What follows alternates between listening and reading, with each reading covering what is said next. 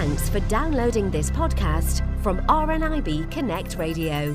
We have the real thing back with us now, Emily Davison, our fashionista from Fashioneyesta. How you doing, Emily? It's a much better line, isn't it? Yeah, yeah, that is a lot better now. So Oh, that's, that's so- all good stuff. Listen, it's great to have you here. Now, as uh, you were saying earlier, you've had a busy week at work. yeah, yeah, I have, I have. It's um, I mean, it's, it's, it's always sort of busy-ish, kind of towards the end of the month, especially when people start getting paid. So I, I reckon around next week we're going to have a really busy time because everyone comes in when they're getting paid and get all their lush goodies. So yeah. Well, exactly. And, uh, you know, it is a great time of year because in Lush, I know all the products are smelling particularly wonderful at the moment. So uh, I shall be heading in for myself. And uh, I'm, I'm, I've taken your advice on some of the things you were talking about last week as well, the Halloween products. So uh, looking forward to heading in. But listen, we're talking about winter, autumn, winter florals and uh, how to wear them today. Now, florals are one of these things that never go out of fashion, really, do they? It's just really the, the way that they're printed.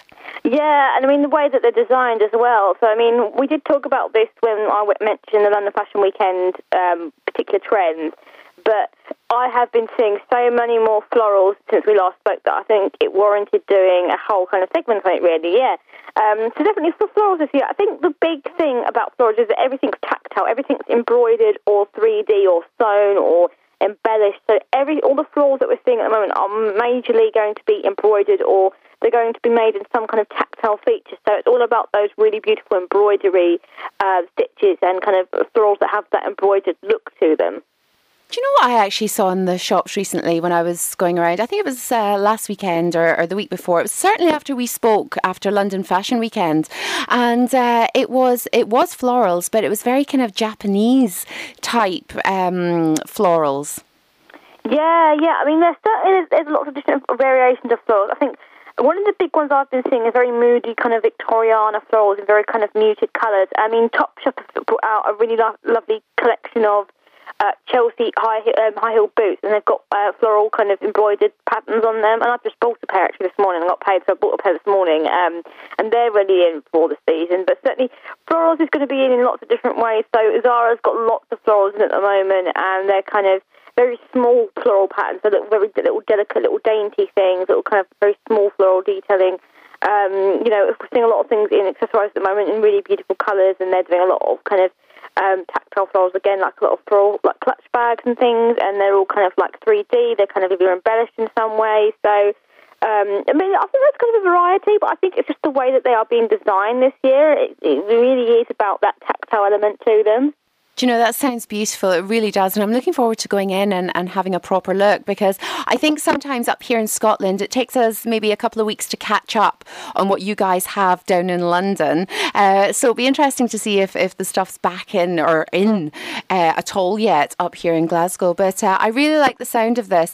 I have to say, you know, we go through phases of, you know, floral trousers and all that kind of stuff. Is that kind of thing in this year? Yeah, yeah. I mean, I've been seeing a lot of kind of floral printed jeans. Um, there certainly are floral trousers as well. Um, you know, lots of different things like that. We're seeing a lot of floral tops as well, kind of floral, kind of detailed shirts, kind of very Victoriana. Primark have got a lovely got a selection of them at the moment, um, and you know, lots of bags as well. I think bag, like particularly accessories this year. We're seeing lots of floral accessories, and the boots.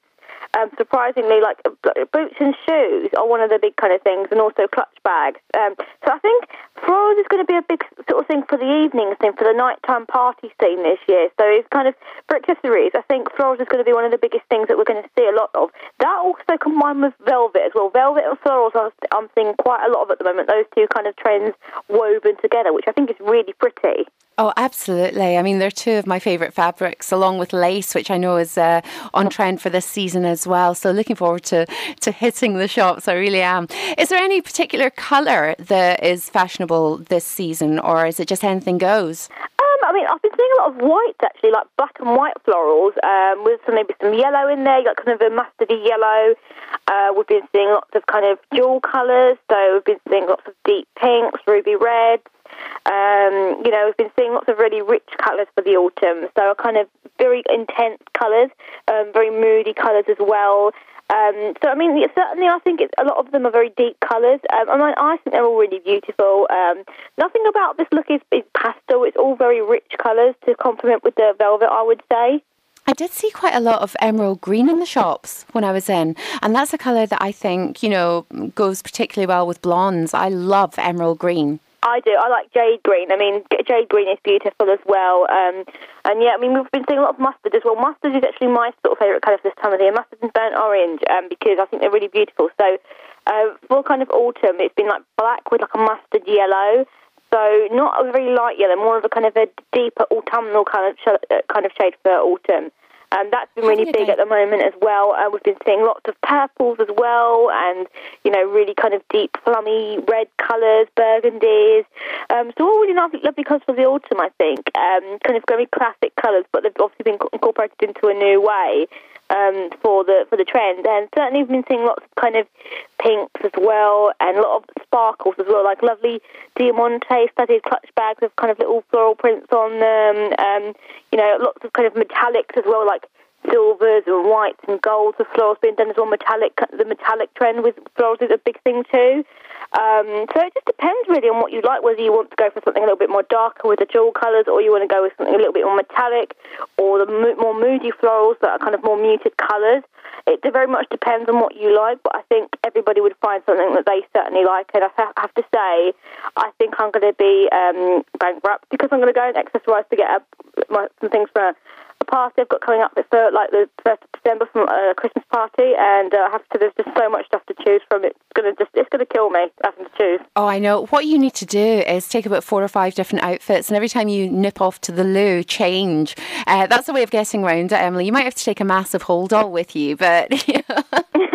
oh no! Don't don't don't tempt me! Don't don't tempt me! I mean, uh, there's certainly, I think red, like I'm going to be wearing like a lovely kind of jewel red kind of colour. Um, I've already seen the shoes I want. I'm just trying to decide a bag to go with it. I know already that I'm going to go for a floral embellished clutch bag because it's one of the must-haves for this season. And uh, you know, I, I was saying to my mum, "Oh, there's a lovely bag at Accessorize. I really want it. It's basically like a very kind of beautiful, deep jewel-coloured clutch bag with all these kind of little embroidered flowers on it that are kind of tactile in these kind of beading kind of effect and this long strap. And I like like clutch bags that have a strap, obviously, because I've got a guide dog. And I said to her, I haven't got any excuse to wear it. And then on that same day, my manager said, Oh, we're going to have a massive like Christmas party up in London for all the London like branches of Lush. And I was like, I have an excuse to go and buy it now. I'm happy. Do you know something that's brilliant? I love when you've got a really good excuse to buy something. You know, i am constantly saying to my husband, yes, but it could come in handy if.